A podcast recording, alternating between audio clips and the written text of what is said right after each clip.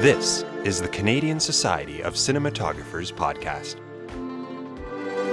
Join us as Canada's cinematographers discuss the tools and techniques they use in shaping the aesthetics of their current projects. This podcast features Director of Photography Dylan McLeod, CSC, in conversation with Carolyn Wong of the CSC Executive. In this first part of a two part series, McLeod talks about his prep work for director Ingrid Veninger's next feature film, with principal photography commencing in February 2015. This interview was recorded on December 17, 2014. Hi, I'm Dylan McLeod. It's um, December of 2014. I'm about to embark on a feature film project with director Ingrid Veninger in February, and I uh, thought it would be an interesting idea to have a chat about the pre production that we're going through currently in the planning for the film because the sort of unique aspect of the project, a lot of it's going to be improvised, a lot of it is kind of unknown at this point. I thought it would be interesting to kind of get a perspective on this sort of where we're at now and what we're thinking going into the shoot, and then maybe do a follow up in a few months after the, the film's completed. And so, where is it going to be filmed? We're shooting in uh, Chile. Ingrid's, uh, she this will be her fifth feature film. Her uh, all her previous four feature films have she's pretty much financed completely on her own. She's you know raised some money after the fact, but she, they're all sort of labors of love for her. A lot of uh, her previous films, she's cast her daughter, her son, very personal projects, very personal approach, and it comes across in the films. So this film as well is going to be a similar style. Of course, her her family's not in it, but it is uh, it's it's literally just uh, Ingrid, myself, and a sound person. We're shooting. Uh, it's completely stripped down crew even less than what a documentary crew would be. And then we have uh, an actor that she met in Chile. She met her, him as a translator, and they really had made a connection when she was down there. She was down there for a film festival. He was her translator, and before she left Chile, she said to him, "I'm gonna write it. I'm gonna write something for you." And that's what this project is. Oh. Um, it's currently untitled, and there's currently no script. There's there's a definite idea of what the film wants to be with an intentional sort of um, open-endedness to aspects of it. So she's kind of come up with a concept, a sort of beginning to the film and, and sort of where it wants to end up. But a lot of it is is going to be exploration, and that's why there's no script because she wants to be a little bit open to what happens on the road with with the film and responding to things as they happen. There's going to be a little bit of sort of method acting involved in that she does want our actor to kind of stay in character for a, lot of the time we're together down there so that as we pull over to the side of the road and go for lunch somewhere, something interesting might happen. We might pull the camera out and start shooting. And then we might mold things a little bit to, to uh, if, you know, so it's not going to be totally documentary style, but there, so there will be some molding of stuff. But um, that's the general idea. I mean, for me, the big challenge was um, knowing, like I've seen uh, all of Ingrid's features, and I know that her shooting style is this way, and it's not something that I'm accustomed to. I'm accustomed to having a, a, a, full crew and working with you know big cameras, and so for me the challenge was refreshing, and I was a little hesitant initially to, to dive into it, but now that I have, I'm I'm so happy I have, and it's it's been a whole sort of sort of cascading of new sort of ideas and approaches. So you know with that in mind, I started looking at uh, DSLR cameras, like compact cameras, because I knew we couldn't bring any larger cameras down. And what really sort of piqued my interest was was the new Sony A7S. Some of the tests I had seen with it shooting in low light and, and moonlight, especially, got me really curious. And it's not it's not normal that you can kind of impose a technique onto a script. Generally, you look at the script and it tells you kind of informs you how you should do things. But because of Ingrid's sort of approach to filmmaking, it lends itself very well to kind of taking an interesting photographic idea and putting it out there and seeing how it can work with the story. So, you know, I think uh, when I mentioned that to Ingrid and I, I showed her a test that I shot, we all got pretty excited about the prospect of shooting in full moonlight. So we adjusted the schedule slightly so that we can end up in the Atacama Desert during a full moon, and that's you know there's observatories there, so it's it's like it's pretty pretty guaranteed to be brilliant place to shoot moonlight. So have you shot doc? So, so this is kind of like a documentary fiction. Pretty much, yeah. I mean, it, it is going to. We're definitely talking about you know sort of the style of it and the lensing and the like. We're talking about all the usual sort of cinematographic kind of language of how we want that to sort of influence the story and how we shoot. So it's not going to be run and gun. You know, we're, definitely going to compose shots. We're going to, we will in, in certain circumstances block stuff. There, there might even be, there's, there's one scene in particular that we're hoping to shoot in a bar that will involve maybe um, getting a few extra actors, but we will use the real environment and get permissions after we walk in with our cameras and stuff like that. Like it's not. Mm-hmm, mm-hmm. So, well, yeah, well, her style is not run and gun. I mean, she's, she, it's quite beautiful. It's quite relaxed. Her framing generally. So I can see with this kind of concept that it's going to be kind of beautiful. Yeah, no, definitely, and that's you know, you know, beautiful in, in, in a way that like, cause, cause you know, as I'm learning now, because this is my first time shooting a feature with Ingrid. I have worked with her in the past. She produced um, a short film I did, and I've known her for years. But as I'm discovering, is yeah, it is very much about creating you know a naturalistic kind of approach to filmmaking with an, an, eye to making nice looking images but it's not about you know beauty for beauty's sake and and you know and, and not getting too stylized so you, have you shot document what is your background I've, I've shot some documentary but the, you know even the minimum crew size i've had i've had an assistant i've had a lighting grip person there's been an assistant director you know there's been like five or six of us which is kind of the smallest kind of doc style crew i've worked with i've never sort of had to pull my own focus before.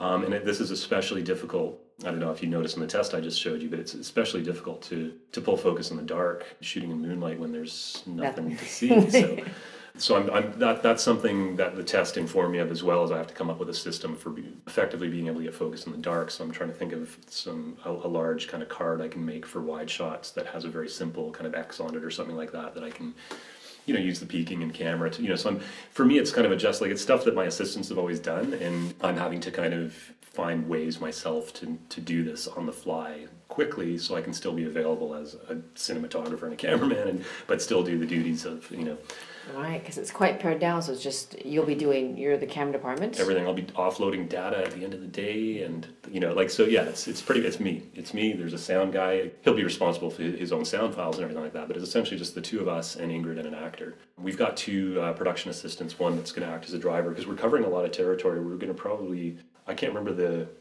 the kilometer count, but um, originally we were going to drive from the north end of Chile to the south end of Chile because part of the story for Ingrid is that sort of evolution of how the, the landscape changes in Chile from the north to the south. You get uh, the whole gamut of flora and fauna going, you know, in, in that one country. And I think that's part of the evolution she wants to be evident in the film.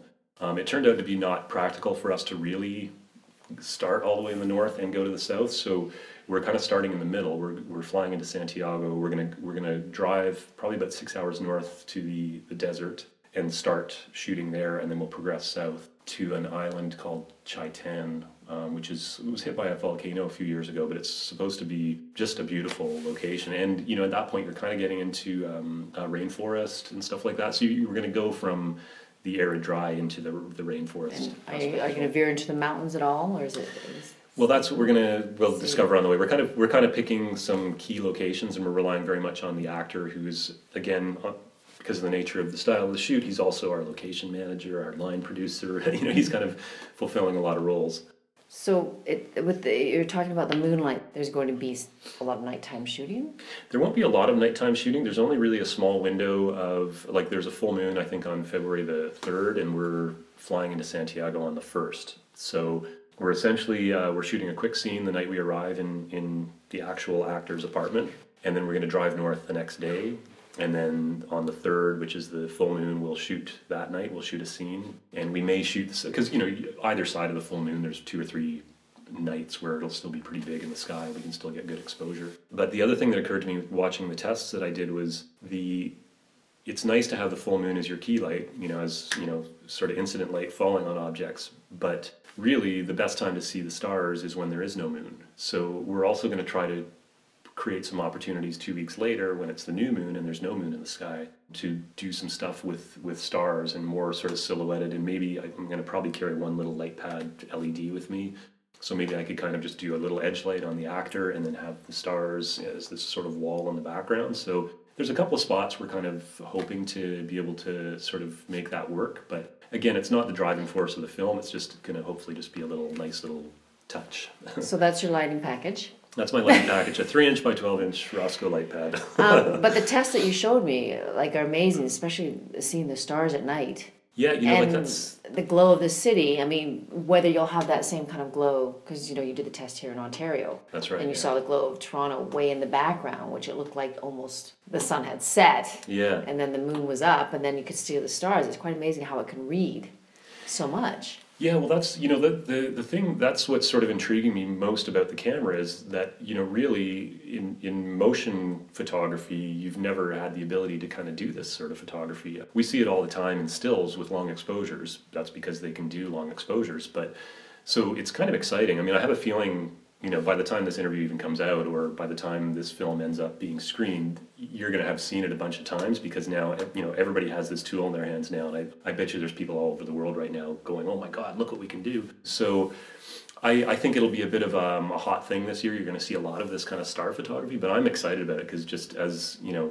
you know being in the business for so long it's just nice to have a new tool and a new opportunity to kind of see things in a way you've never been able to see them before Well, you know, the, the balance between um, car lights on the highway and then still reading the moon, and you didn't do any kind of, yeah well that's the other thing did you do any compensation or any trickery? Like, I mean, it, No, that was it's pretty quite straight balanced. It's, it's Well, that's like and- acceptable. It's acceptable. Definitely, yeah, and that's I mean that's the other thing that uh, well, a, a one thing that concerned me about shooting, you know, basically exposing for the light of the full moon falling on a subject, essentially means that any small lights in the background are going to be so burnt out, and I was worried about that sort of dynamic range kind of fight. But the camera actually has pretty good dynamic range as well. There's different. I've been testing a couple different settings. There is an S log two setting in the camera, which is probably the best for capturing the most dynamic range. But unfortunately, you're kind of capped out. Your your lowest ISO is 3200, so that's pretty limiting for daytime shooting. So there, I've experimented with some of the other. Um,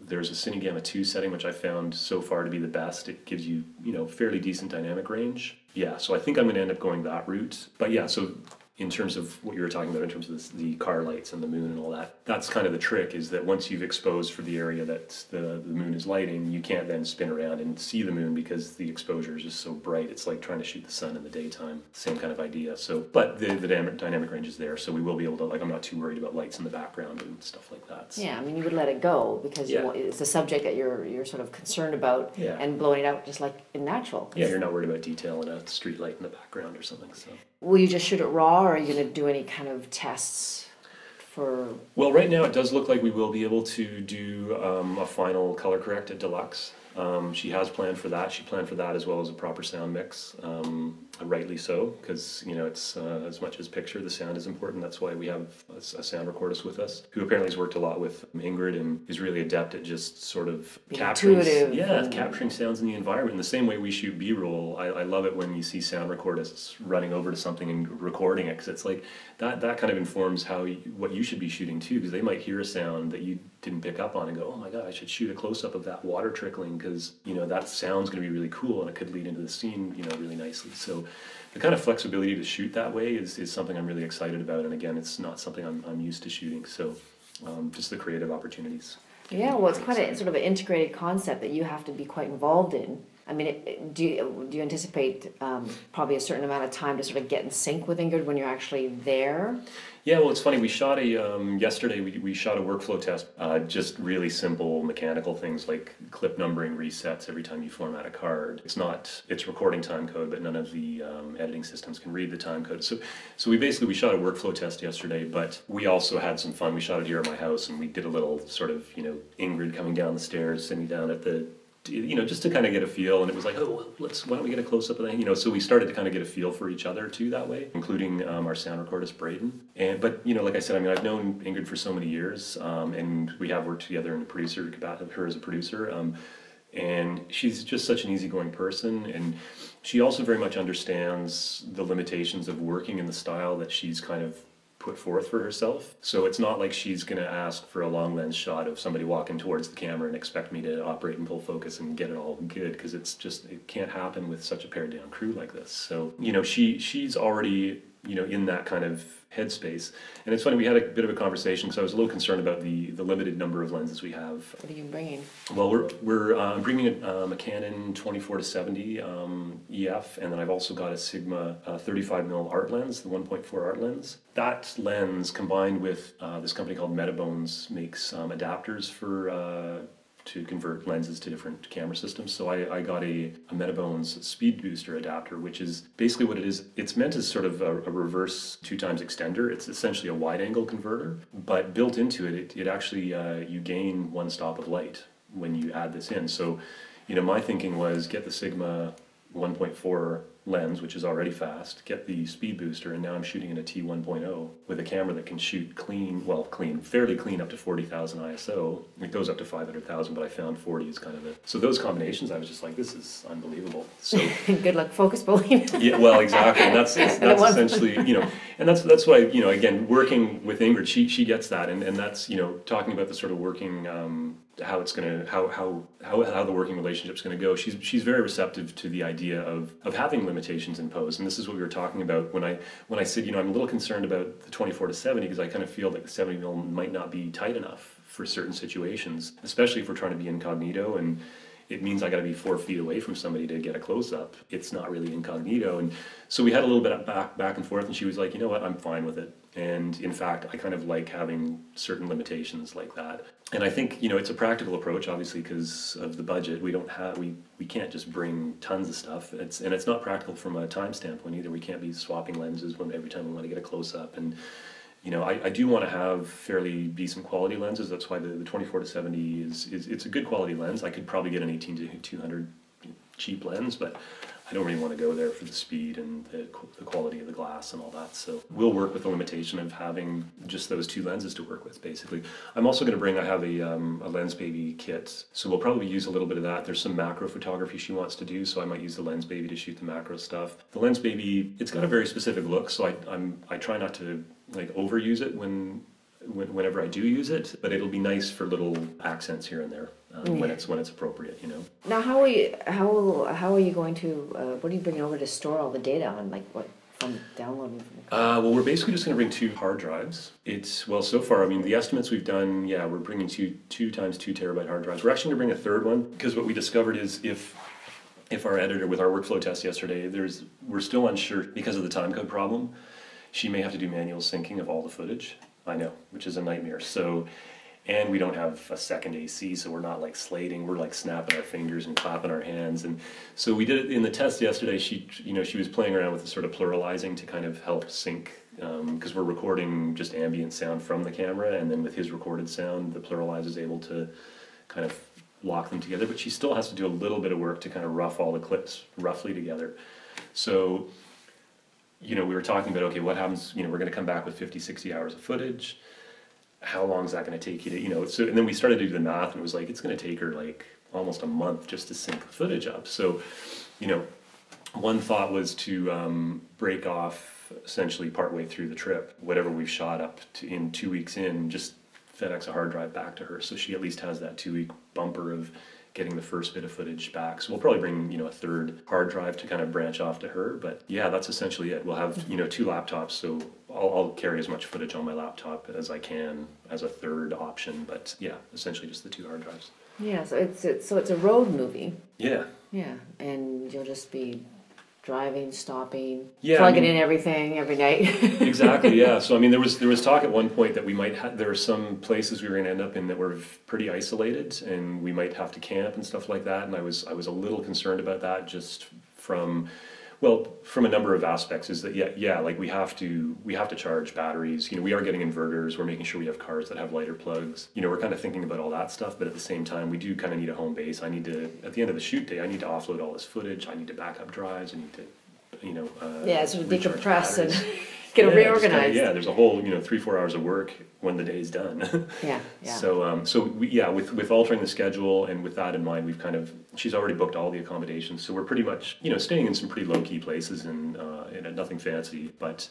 Most places have Wi-Fi and serve you breakfast and have a place to plug in your, you know, it's not it's not that uncivilized. So in a way, you you just how do you how much can you prepare when you have a concept and you're kind of preparing for everything? Yeah, well, that's the thing, and that you know, so so basically, what what Ingrid's done is she's done sort of what she's called like a beat sheet, and that she sent to me. It was about I don't know, sixty five little one sentence points of you know, generally what she thinks she needs to kind of have the, the, the skeleton of a story. And she's included little descriptions, like, you know, one thing that I, you know, kind of uh, clicked was like, you know, overhead shot of him lying in a bed. So I'm like, okay, I got to think about how to rig the camera overhead. And we're to do something really simple just with, uh, with the, um, the mic boom pole. Um, I'll strip the camera right down because it's a mirrorless camera, it weighs nothing.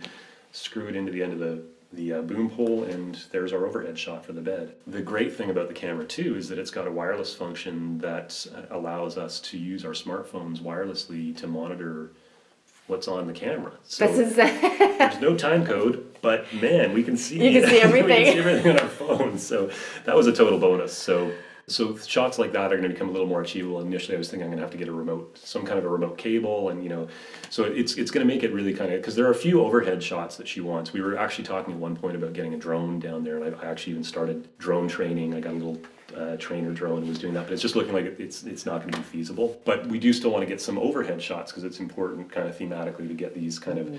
So we're, we're a trying to find locations that can maybe um, give us sort of precipices to get up on and shoot high angles of this truck in the desert, and then you know, barring that, it's me kind of standing on the roof with a boom pole with a camera on the end of it, you know, to get just static overhead shots. So. But perhaps I mean, there's there is a film industry down there. You know, there could be opportunity to possibly well, rent there, something yeah, or, or somebody to do a nice aerial.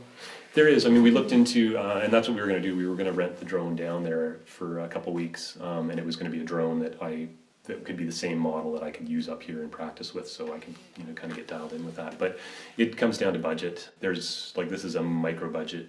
It's it's it's her own personal money. She's hoping for some arts council funding. Um, and that's the other thing that should be noted is this is an experimental feature. This is not a traditional narrative feature. Probably from the description I've already given it, you kind of get that sense. But you know, the funding's hopefully um, coming through from arts councils, so it is very much about uh, like it's it's all going to be uh, subtitled. It's no English, and it wants to be very just sort of visually evocative. Um, and the story is, as I said in those beat the, the beat sheet where she's kind of given those they're all very general ideas it's it's essentially the very basic story is it's uh, we meet um, our main actor, he's got an urn of ashes, and he's going to uh, travel to a place where he wants to deliver the ashes to. And throughout the film, you discover it's it was uh, a lover of his that he had who was uh, killed, and he's fulfilling a wish that they had together to go and visit this destination.